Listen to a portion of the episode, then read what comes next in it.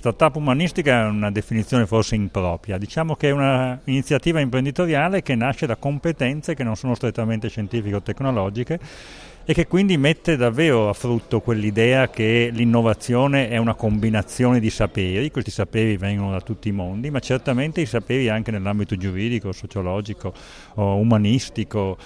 si combinano perfettamente a quelli che vengono da discipline più scientifiche e tecnologiche, e questo può portare alla soluzione di problemi che fino a ieri magari non si riusciva a risolvere. Io credo che questo sia un ottimo esempio di ciò che noi se ci proponiamo come mission, che l'università non vuole fare impresa ma vuole che nascano imprese, ma in realtà la nostra mission è liberare energie, e credo che questa è una buona occasione in cui noi mostriamo come riusciamo a liberare energie e capacità che ci sono dentro l'università, intorno all'università, facciamo rete con i soggetti che stanno intorno a noi e possiamo in questo modo contribuire non solo a una crescita del territorio dove stiamo, del paese nostro, ma anche delle persone che lavorano con noi.